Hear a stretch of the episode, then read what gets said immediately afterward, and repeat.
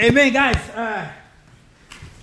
I've had a pretty challenging week. I think the cool thing about just being a Christian is I feel like, you know, we kind of live our life as followers of Christ in week form. You know, week to week, you know, Sunday to Sunday. And so this week has been super challenging. So I thought it'd be good to kind of share about my challenging week and what God's been teaching me. Joel, last week, he shared about, you know, being spiritually dehydrated. For those that were there Sunday, I encourage you to, if you weren't able to attend, listen to it online on YouTube. It was really cool. It was just about being dehydrated spiritually, and it really resonated with me because I have an embarrassing history with dehydration, which I'll share. Okay. And so obviously, you know, I shared last week that my wife and I were training for a half marathon, and it's important to be, you know, hydrated. And so we're running more. I always thought that I was a well-hydrated individual. I definitely wouldn't say I drink the normal amount, which is our 8 to 12 cups on average of water a day. But I drink water. Don't drink soda. The LaCroix is like the most exotic drink that I drink. And so I found myself in a challenge situation last week where I got kidney stones. Oh, wow. It wasn't the first time I've had it, so I kind of was prepared. In my early 20s, I was working at a furniture store in Portland. I was the stockroom coordinator. And I, you know, lifting furniture all day, you know, moving furniture. You know, during the summertime, I got kidney stones back then, and the doctor says, yeah, you usually get kidney stones either because of your diet or, you know, you're dehydrated. And I found out that I was drinking water even back then, but they're like, for the amount of water that you're losing, you weren't drinking enough to replenish what you're losing, so that's kidney stones. I found myself one morning crumpled up on the floor of my apartment, had to call the ambulance because I didn't have a car back then. My mom, she's at work.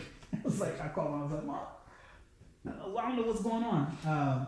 So the the ambulance came, you know, carried me out on the stretcher. And at the time, I was struggling at the time. Looking back, I was like, man, that's so funny. Like, I had kidney stones, which are very painful. I'm not to undersell kidney stones. Very, very painful. And so last week, I found myself, you know, struggling with kidney stones. And glory be to God, I'm fine now. Amen. But I was realizing it's so debilitating. I literally couldn't do nothing. I'm just like trying to wait for the Tylenol to kick in. I'm drinking a lot of fluids. I've learned how to, you know, deal with kidney stones. They weren't really big, but, you know, small kidney stones still hurts. So drink a lot of water, pineapple, pomegranate juice, everything that kind of helps. And I just would sit as I was coming out of it. I was just realizing, like, man, how debilitating, how like just humbling that situation was. Like, man, like, I just can't do nothing. You know, I had to call out of work. And I was just struggling. And so a lot of the situations just put me in like humiliating, just humble circumstances. My job, I was in charge of running this big event for my job. It went very well. I was feeling really good about myself. Like, got a lot of compliments from coworkers and people that attended this event that I was in charge of. So I was like, you know, walking around with, you know, a little pep in my step. We had our recap meeting at my job, and you know, there's the beginning. It was like, yeah, that was an awesome event, but here's what was wrong with it, right? And I was like, immediately my high just went like down here, and I was like, wow, like, that doesn't feel good. And I feel like various little things, which I'll share in depth, happened as well. I feel like God was trying to teach me a lesson about humility. And, you know, I'm very grateful for that lesson, and I'll share what God has taught me. So the title of this lesson this morning is Humility and Its Friends. Humility and Its Friends.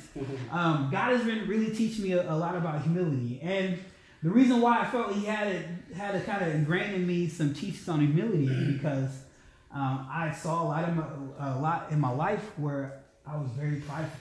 And that in itself, that realization is very humbling.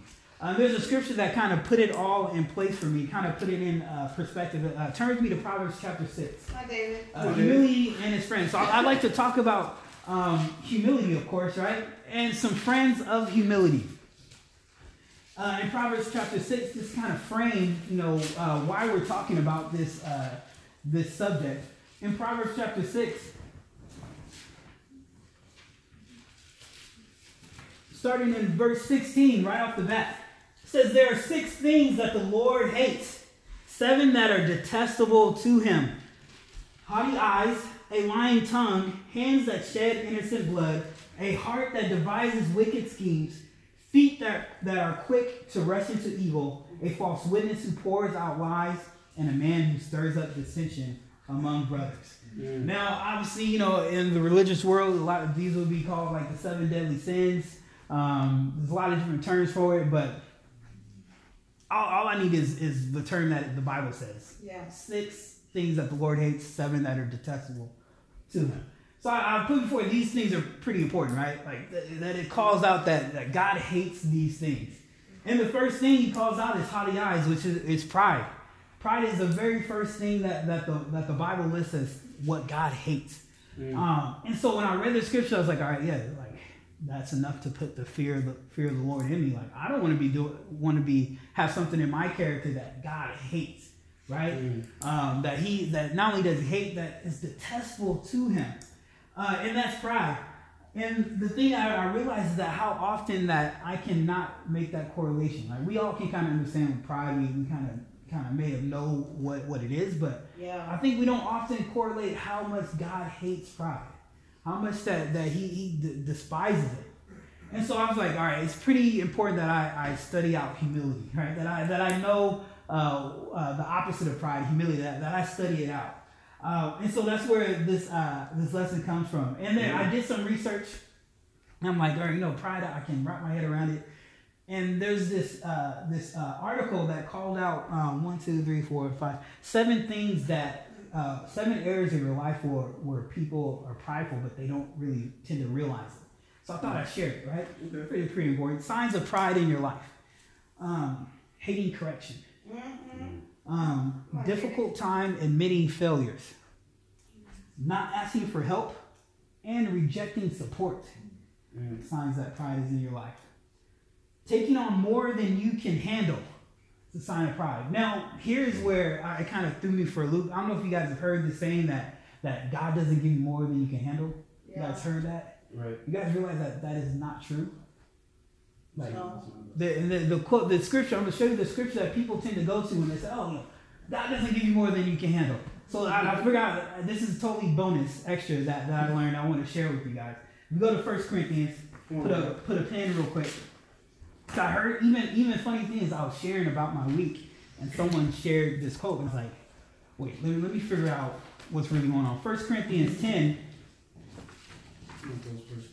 1 Corinthians 10. You get that where this saying comes from. 10:13. Okay. The Bible says, no temptation has seized you except what is common to man. Mm. And God is faithful. He will not let you be tempted beyond what you can bear. But when you are tempted, he will also provide a way out so that you can stand up under it. And so this scripture gets, you know, misconstrued a lot, from temptation to, you know, kind of feeling overwhelmed, like having too much on your plate. And that's not what the scripture is teaching. The scripture says God will not tempt you beyond what you can bear. Mm. But he totally will give you more than you can handle in your life. Why is that? So that we rely on him, right, and not ourselves. God totally will overwhelm you with things so that you can realize that, hey, I cannot do this by myself. I need God. So hopefully, if you're feeling overwhelmed, know that, hey, if we're feeling overwhelmed, that means, hey, we need to go to God and ask him to carry our burdens, right? Like the scripture says, right? It says, cast your cares and burdens on me, right? So I thought I'd just share that with you. If you hear someone say, God doesn't give you more than you handle, it's like, yeah, he does. He gives you more that you can handle so that you rely on him and not yourself. Mm-hmm. Just throw that out there. So going back to the list, unforgiveness. Signs that you have this pride in your life. If there's some things in your life that you have, some people that you have not forgiven, signs that there's some pride in your life if you have unforgiveness that isn't dealt with. Desperate for attention, right? Doing things that where you kind of want to be seen or heard or praised or acknowledged. It's a sign that pride can be in your life. And then lastly, obviously more areas, but these are kind of the common ones. Mm-hmm. Worry. Right? If there's worry in your life, the signs that there's some pride that you need to deal with, because usually when we worry, we tend to kind of not rely on God. We tend to kind of rely on ourselves and kind of fix it ourselves. And that causes even more worry, ironically. But worry, signs of pride in your life. So as I was reading down the list, I was like, man, I really need to examine my life, one, to make sure that there's no areas of pride in my life. I need to go after humility. If God hates it, if it's detestable to him, I need to focus on humility. Turn me to James chapter 4. Come on, bro. One of the famous scriptures about pride. James chapter 4 and verse 6. It says, but he gives us more grace. Amen for grace. Amen. That is why the scripture says, God opposes the proud, but shows favor to the humble. And here's, if you need this little extra motivation, not only does God hate pride, he opposes you. So I don't know if you feel opposed or feel blocked by God. Maybe there's some pride that you got to deal with in your life. The Bible says, hey, God opposes the proud. He gives grace to the humble. I don't want to be opposed by God. So I need to study out humility. I need to talk about humility this morning. But I want to talk about some companions, some friends of humility this morning. The first point is humility's funny friend, faith. Humility has a friend that's very funny at times, faith.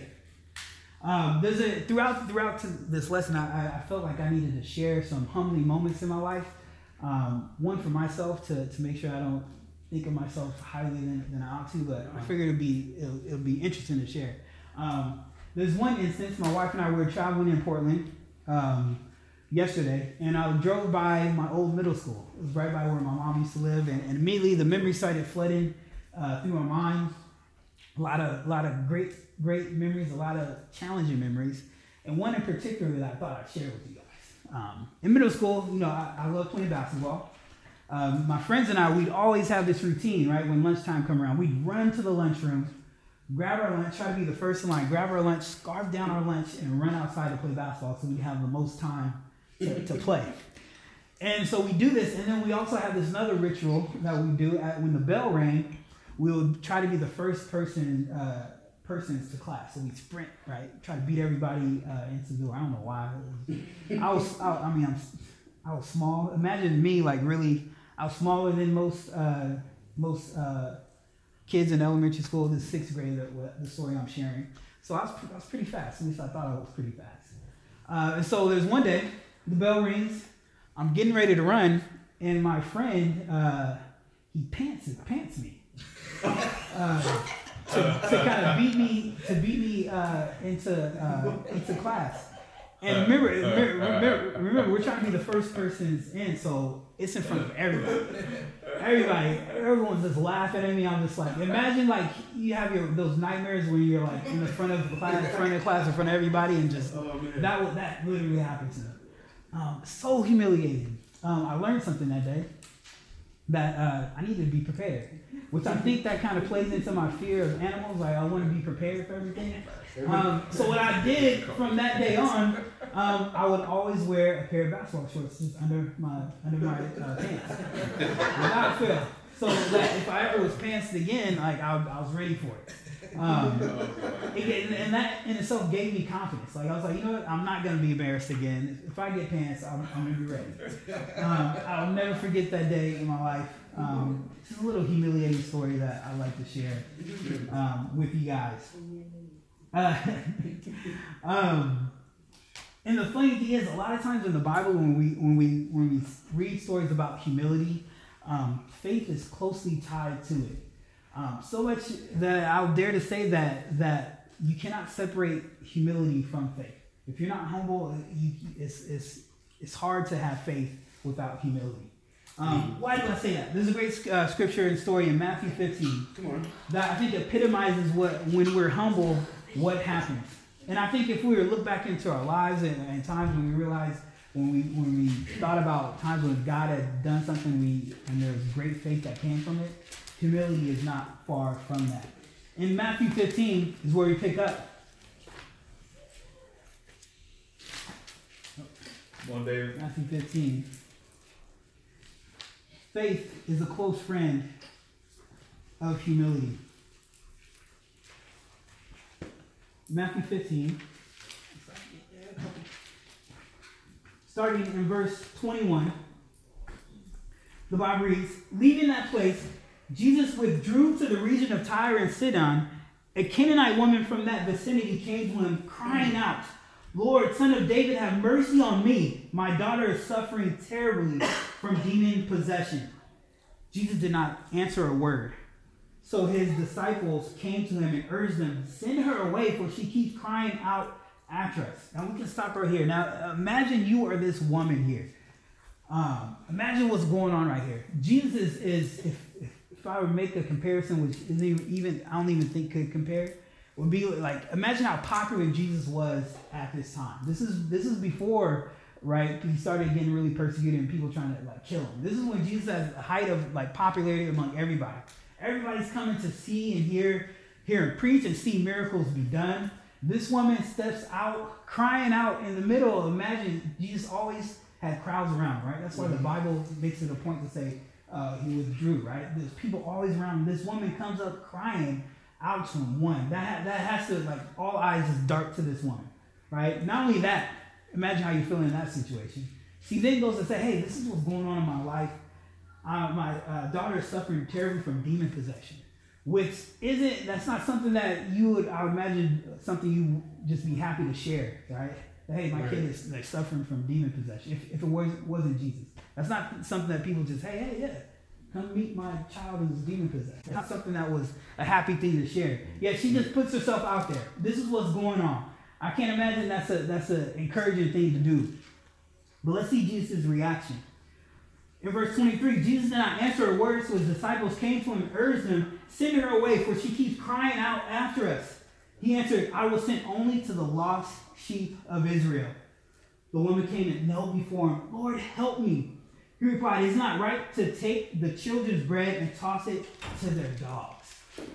Now, if you were to just pinpoint on this section, this would seem like a pretty harsh thing for Jesus to say, right? Jesus here himself saying, "Hey, I didn't come for you, a Canaanite woman." This woman was not a part of God's people, a part of Israel's Canaanite, which that would be us, right? You know, I don't think there's any born and bred Israelites here, right? We're all Gentiles, right? That's what this woman was, a Canaanite woman. Jesus says, "Hey, I did not come for you. I came for the lost sheep of Israel, the Israelites." Now imagine adding that layer to the story. She comes, throws herself down, embarrassing situation. Not only I'm crying out in front of this crowd, I'm talking about my daughter that's demon-possessed, and then Jesus' response, "I didn't come for you." Basically, I'm not here to help you. That's basically what's happening. Now that makes, I don't know about you, I feel like crushed. It's like, man, are you kidding me? Let's keep reading. In 25, the woman came and knelt before him. "Lord, help me," she said.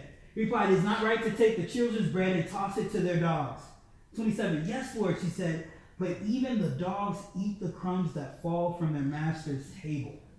Now, I've read this passage a bunch of times, and when I really broke it down from what Jesus was saying, what was going on with this woman, it really like just impacted me. Not only does Jesus say, "Hey, I didn't come for you," equates it to a dog, right? Let's just be real. Yeah. And then she says, "Hey," not only does she doesn't combat Jesus' assertion here.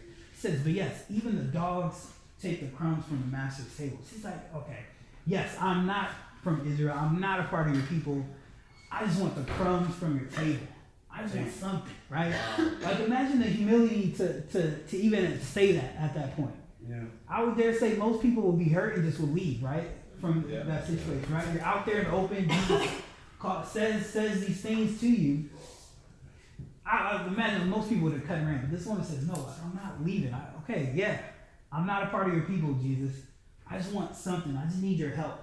In verse 28, then Jesus answered, "Woman, you have great faith. Your request is granted." And her daughter was healed from that very hour. Now we know Jesus, there's a method to what he just did. He was testing this woman's humility. Of course, Jesus, like, immediately when he saw this woman, he had compassion on her. But she's like, I want to know, is this woman, how humble is she, right? And he tests her on it. And we know God tests our hearts. The Bible says it. It says that God tests our hearts. And he tests this woman's humility. Mm-hmm. And we see that, hey, because of her humility, Jesus says, hey, you have great faith. And I thought about me, like, where is my humility at? Our humility is directly tied to the faith that we have. This woman is like, hey, you have great faith because you have great humility. You cannot have one without the other. This is really challenging for me because, especially as a man, especially as the oldest of six, it's very hard for me to ask for help. This woman here was just, of course, she was asked for help. And that in itself is very humbling, right? To ask for help. As a man, as the oldest, you know, I don't like asking for help. But then I realized, man, how often in my life do I not ask for help? Even when I'm crumpled on the floor with kidney stones, I'm thinking like, man, I do not want to call somebody and say, hey, like I'm struggling with these stones. I'm rolling around like I didn't want to even share that. Even when I called into my job, I decided, hey, I'm just gonna tell them what's going on. Like, hey, I have kidney stones. I can't come into work. And that in itself was very hard. And I thought, like, man, how often do I not ask for help for things? Mm-hmm. Do I not just humble myself and say, hey, I need some assistance here? Right. And that's one of the things that the writer elicited, right? Not asking for help or refusing support. Mm-hmm. How about you? Are there areas of your life where you're unwilling to ask for help? I felt Quincy did a great job laying out missions. That's an area where in the past I see how many times I haven't asked for help. When I'm trying to raise money and I don't know what's going to work or what to do, I don't ask for help. And God does not bless pride. He doesn't bless when we don't ask for help. What about you? What areas in your life are you unwilling to ask for help? Mm-hmm. Maybe it's finances, right? Maybe it's, you know, what to study out in the Bible. Maybe it's what areas of life do I need to improve on or anything. Listen, I'm pretty sure even as I'm talking, the things that are popping up in your head that you're challenged with, that you're maybe afraid of asking for help. This woman here was humble and said, hey, you know what? I need help. Yes, I'm not a part of Israel. I don't deserve even sit and ask you this, but I'm going to ask anyway. Jesus recognizes her faith. I have a simple challenge. If you want to overcome pride and be humble and have great faith, we need to go to the Bible. The Bible is where we get our faith. The Bible says faith comes from hearing the word. Are you reading your Bible? Are you in there trying to dig and get insight into the scriptures? Maybe that's an area you need to ask for help in. I don't even know where to start. I don't even know what to do. You got a bunch of people in this room, I'm sure, that can help you in your Bible study. I want to challenge you to read your Bible daily this week and memorize one new verse in the Bible, a verse of the scripture that you haven't memorized before, or maybe you just need to start with one. I want to challenge you to find a scripture in the Bible to memorize. It's those times when we have those scriptures on hand when we're going through challenging times that gets us through it. I want to challenge you guys to go after that and memorize the scripture and believe in the promises of God. Second point, second friend of humility. Humility's honest friend, hope. Hope. Share another humiliating time in my life. When I was working in said shipping department is for West Elm. I don't know if you guys know West Elm, Williams-Sonoma. It was the first store in Portland, and I was in charge of the stock room. Feeling pretty good about myself. I was single, making the most money I've ever made in my life. Had a 2-bedroom apartment that I was just living in by myself because of various reasons, which I won't go into detail. But I was feeling pretty happy. I was 21 years old. No, not yet. 20. I was 20 years old. Not many 20-year-olds that I knew had their own apartment, right. Living by themselves and working a job. I was feeling pretty cool. I felt pretty cool. Let's keep it up. I felt great. And I'm running this shipping department, and so people buy their furniture. I was in charge of making sure that their furniture got to them, and this furniture was pretty expensive. It's built for like lost people that single people lost. And so the furniture is an interesting business model. The furniture, the quality of it was terrible. It was like veneered furniture, like wood but not wood. Those who know what that is. And it didn't last longer than 2 years, because they figured people involved they usually don't tend to stay in the same apartment for more than 2 years. So I felt like the furniture self-destructed after 2 years, disintegrated. Yeah, great. And so this person comes in and like says, hey, I just moved into this apartment upstairs. We're on the bottom of the floor of this apartment complex. Very important.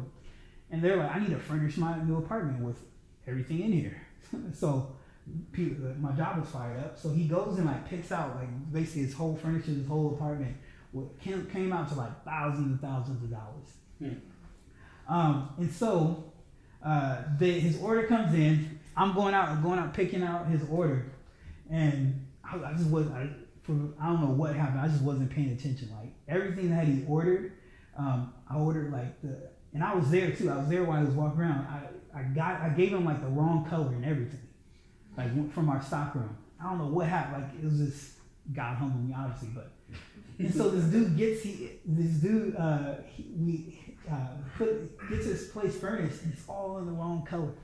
Wow. And so he comes down. I remember one day I'm feeling pretty good about myself. I just got this great commission for my job. And this dude's like, what the heck? Like cursing, like none of this stuff is what I ordered. And again, I don't know if you guys have this dream where everyone's like looking at you, like just turns at you. I remember hearing this guy out. I come out and like everyone looks at me, like because they know it's my fault. I was like, dang, one of the worst days of my life. Like just all of me. Like if I could have turned red, I'm pretty sure I would have been red. And I remember just being so humiliated. There's nothing I can say. There's no excuse I can say. Oh well, this happened because it was like no, I just made a mistake. So humiliating. It can be challenging when things are your fault, right? When not only when bad things happen, but they happen because of you, right? Like that's super challenging. And so I'm like, where can I go in the Bible to kind of maybe get some encouragement, to kind of think about, okay, how can I feel good, make myself feel good about that situation? And I thought about our brother Jonah in the Bible. So we turn to Jonah, chapter 1. Faith, honest friend, hope. And in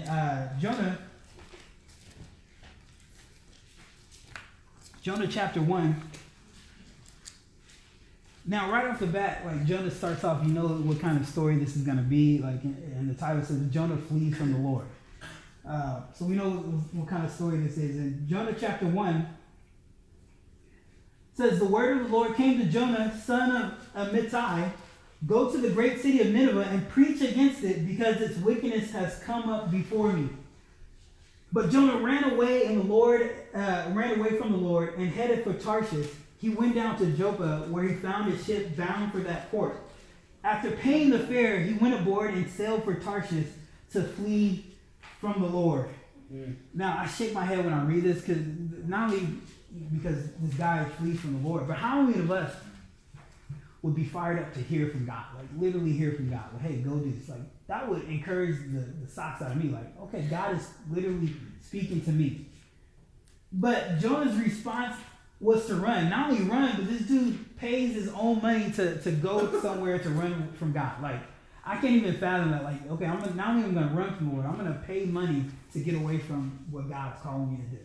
Just to compound that.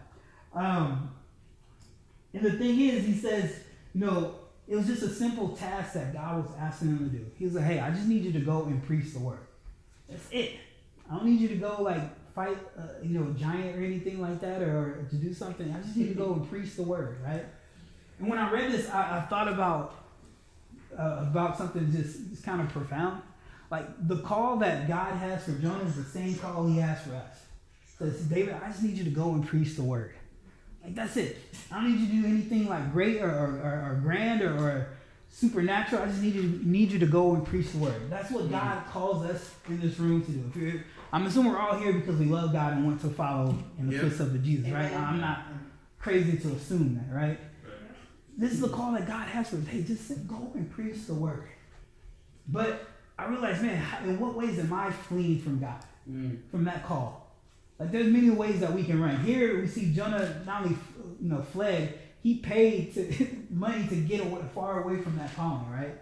And we all in many different ways at different times might run from God, right? And we do it in different ways. But God's call is that you just need to flee, you just need to preach the word.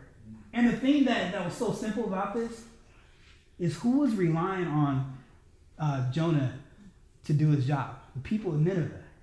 They're relying on this dude just to follow the command of God, right? And I thought about who in my life is relying on me to follow God's commands. Yeah. There are people that are counting on me to come through, to preach the word, right? That's all that God was asking Jonah to do. Hey, so Jonah, just go and preach the word to these guys. Like they need to hear the word of God. And there are people in our lives, again, that we're probably thinking of right at this moment that are relying on us, right? They're relying on us just to come through and preach the word. I thought about all those people in my life, right? Definitely thought about family first, right? Mm-hmm. We know there's people in our families that they just need to hear the word of God. They just need to follow Jesus, and everything will be great. But are we fleeing from them? Are we fleeing from preaching the word to them like Jonah did? And the reason why I said humility brings hope is we all know this, so we don't have time to read it all. Jonah gets on the ship. The storm comes, right? We know the story.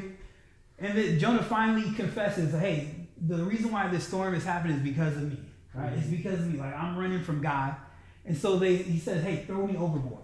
He just gets open and confesses, hey, just throw me overboard. And sure enough, the fish swallows him. The storm stops.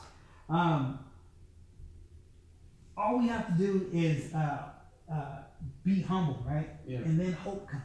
Mm-hmm. Hope is on the other side of humility. For Jonah, it was the same thing. Hope for the Ninevites was on the other side of him being humble and just acknowledging, hey, like, I'm fleeing from God. And I think that's the first step for us. If you're running from God, the first thing you got to do is just acknowledge, hey, I'm running from God. And humility say, you know what, I've not been doing what God is calling me to do. Again, God calls all of us to preach the word. To our families, people that we meet on the street, he's calling us all to do the same thing, but a lot of times, like we flee from God in different ways. Sometimes we even pay money out of our own pocket to flee from that command. Wow. But there are people that are depending on us. There are people that are hoping on us to follow that simple command. I'll add another challenge for you guys.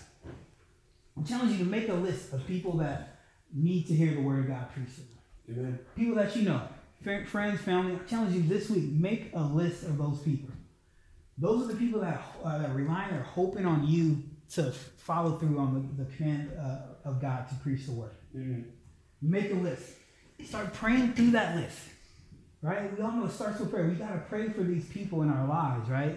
Yeah. We got to pray for them, and then we got to follow through. We got to preach the word. There's no way around it, right? And that's another thing that hit me, like, especially with family, that I can kind of want to, like, you know, say the right thing or, you know, not want to ruffle feathers. And then when I came down to it, I was like, you know what, am I being prideful and thinking that, hey, I know what's best for my family. I know what's the best way to talk to my family other than just preach the word. Obviously, we got to be wise, but, like, in humility, we need to go after it. Make a list this week of those people that are depending on you to preach the word. Start praying through it. Amen. Ask other people to pray with you. Ask God to move the ministry here in Seattle. Make a list. Third and final point.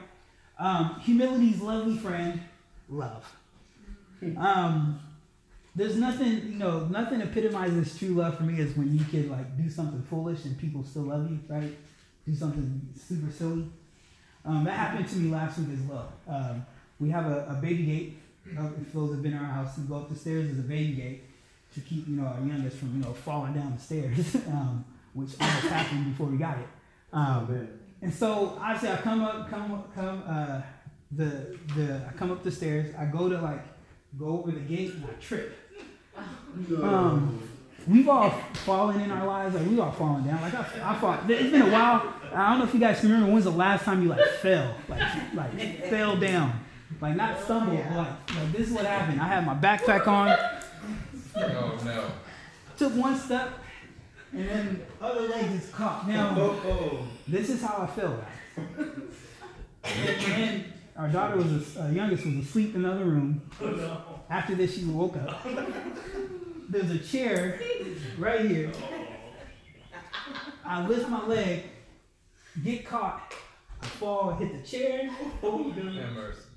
Careen off the chair onto the floor. Yeah. Huh? Yeah. And it was loud. Daughter wakes up. I'm just laying on the floor. in front of my wife, in front of our daughter.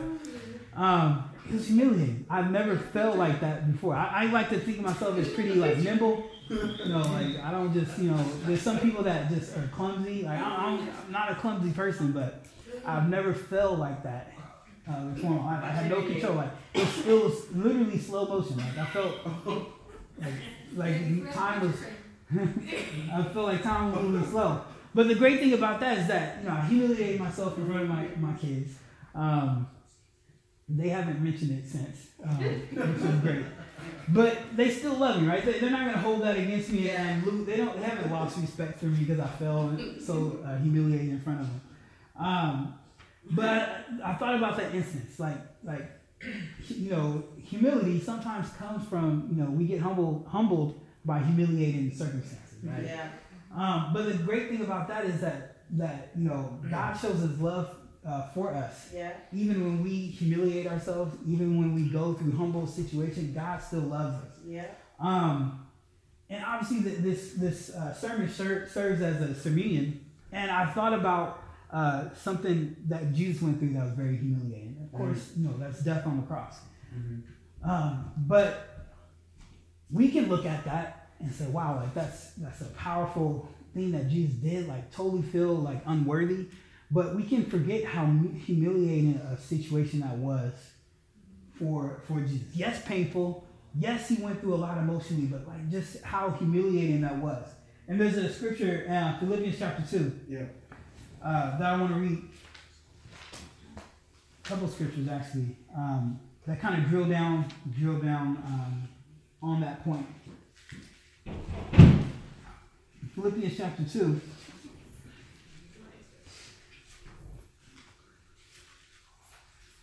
Okay. Now, funny enough, the title of the chapter is Imitating Christ's Humility. In Philippians 2, verse 5, says, your attitude should be the same as that of Christ Jesus, who being in very nature God, did not consider equality with God something to be grasped, but made himself nothing, taking the very nature of a servant, being made in human likeness, and being found in appearance as a man, he humbled himself and became obedient to death, even death on a cross. Therefore God exalted him to the highest place and gave him the name that is above every name, that at the name of Jesus every knee should bow, in heaven and on earth and under the earth, and every tongue confess that Jesus Christ is Lord, to the glory of God the Father. Being put on the cross was a humiliating thing for Jesus to go through. Mm-hmm. Now we're here knowing that, hey, I'm the Son of God, right? The Bible says here he lowered himself, right? Humbled himself to being put on a cross. We know that he could have, like, that song that we sing, right? Called 10,000 angels, right? Like, he could have been out of that situation like that. Mm-hmm. Put on the cross, stripped of his clothes, spit on, crowned. Not only that, you get put on the cross, but there's a plaque that's even making fun of you. Here like the King of the Jews, right? Like as a mockery. Not only that, you're on the cross and they're gambling for your clothes at your feet while all this is going on. Jesus went through a lot. And the thing that I thought about was like, man, like if Jesus is willing to be humiliated for me, for my sins, what am I willing to do for God, right? Am I willing to put myself in humiliating circumstances, right? That the world makes me that do us humiliating. Yeah. Sharing my faith. That was one thing as a young Christian that I struggled with being viewing that as a humiliating thing to do. Yeah. So there are times where I chicken out, right? I had opportunities to share what God is doing in my life. That I was like, no, I don't want to look like, you know, fool in front of all these people. A lot of people that used to know me, like, I don't want to put myself in that situation. Mm. I don't want to talk to the stranger while all these people are looking at me and they're going to hear me. Like, that's where my mind went. Mm. And then when I read this, I thought about those times. And how many times do we chicken out? It's plain and simple. We chicken out because we don't want to be seen as foolish to the world. But yet Jesus himself went through so many humiliating things so that we have the chance at salvation. And we have the chance to be with him. Because guys, we were that Canaanite woman. have no business even being in the vicinity of Jesus, right? But yet he saw us and, you know what, man, you are now my people, right? You're not an Israelite.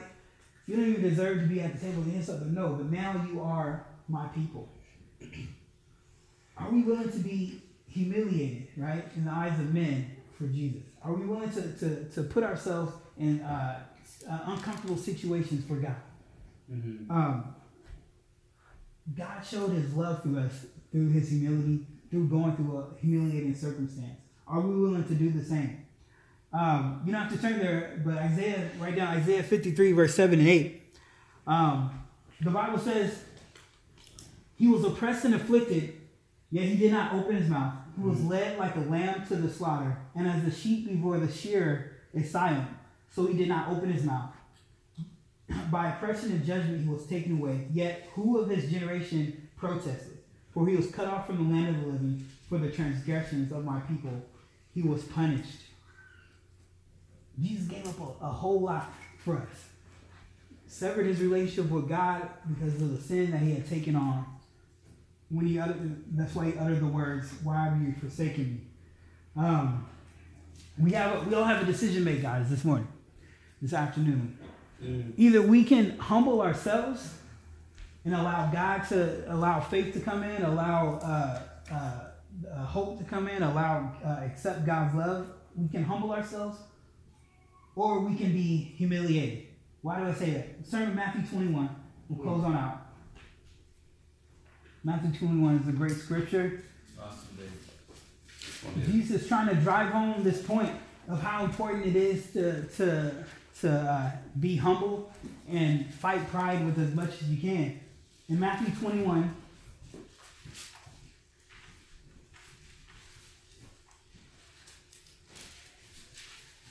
starting in verse 42, so Jesus said to them, "Have you never read in the scriptures? The stone the builders rejected has become the capstone. The Lord has done this, and it is marvelous in our eyes. Therefore I tell you that the kingdom of God will be taken away from you and given to a people who will produce its fruit. He who falls on this stone will be broken to pieces, but he on whom it falls will be crushed." And when I read the scripture, I just think of a simple point to drive this home. We can either humble ourselves and be broken and allow humility to come into our lives, or God will crush us, right? He will crush us. And when things are crushed, it's pretty hard to put together something that's completely crushed, right? Mm-hmm. Broken things you can piece back together, but when something's crushed, it's almost impossible to be put back together. Yeah. That's what Jesus is talking about. Hey, you either humble yourself, or God can humble you, and you can be completely crushed. That's the decision that we have to make. You know, so when you're taking the bread and you're taking the juice, really think about the humiliating things that Jesus went through. And I hope that it impresses upon you, one, the significance of what Jesus did, but also hope it impresses on you the significance of how important it is that we be humble before the cross, that we be humble before God. That if there's any area of life where there's even an opportunity for pride to come in, right? We read the list of the 7 things, but there's many more. Yeah. But if there's areas of your life where you're struggling with pride, you got to do everything you can to get through that. Because God hates pride. Yeah. He opposes pride. I don't want to be opposed. I don't want to be hated by God. Yeah. Even if it means I gotta humiliate myself before God. If that's what it's gonna take to overcome my pride, I gotta be willing to do it. Yeah. One of the things that keeps us from love is when we refuse the relationships that God has put in our lives. When we one of the things. That's so profound about when Jesus was on the cross. He's dealing with humiliation, dealing with being separated from God, but he takes that time to make sure that his mom is taken care of. Yes. To make sure he takes the time that the disciples are being taken care of. He establishes a new relationship with his mom and John. God puts people in our lives to establish new relationships. But have we been resistant to those relationships? I want to challenge you guys to make friends with a new person. There's someone that you're not close with, someone that you don't know a lot about here in the church or even out. If there's someone that you're not close with, go after that. Go after that relationship. Maybe it's pride that's keeping you from being close. Wow. Maybe it's the lack of humility and thinking that, hey, I have nothing in common with this person, that's keeping you from being close. Mm. We can't resist the relationships that God has put in our life, that God has arranged, right? Imagine if on the cross, when John was like, oh, no, that's not my mom. Like, what do you know? I have a mom right there. Like, that's, imagine at the foot of Jesus, he said that. But sadly, that's how we look when we're refusing the relationship that God has put in our life. We're like, no, that's not my sister. Or that's not who I'm supposed to be close with.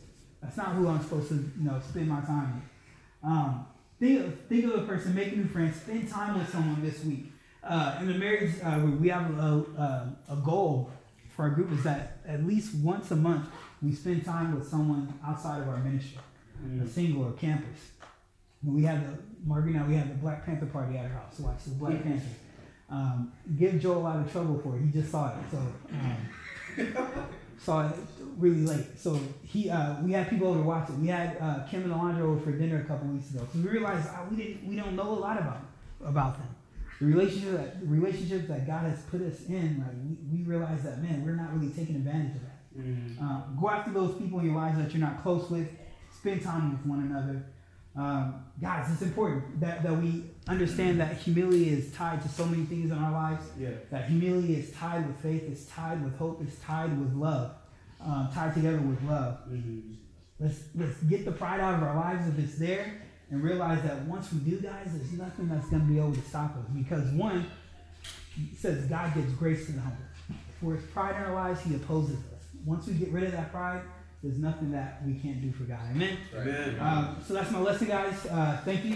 And let's have a prayer for the communion.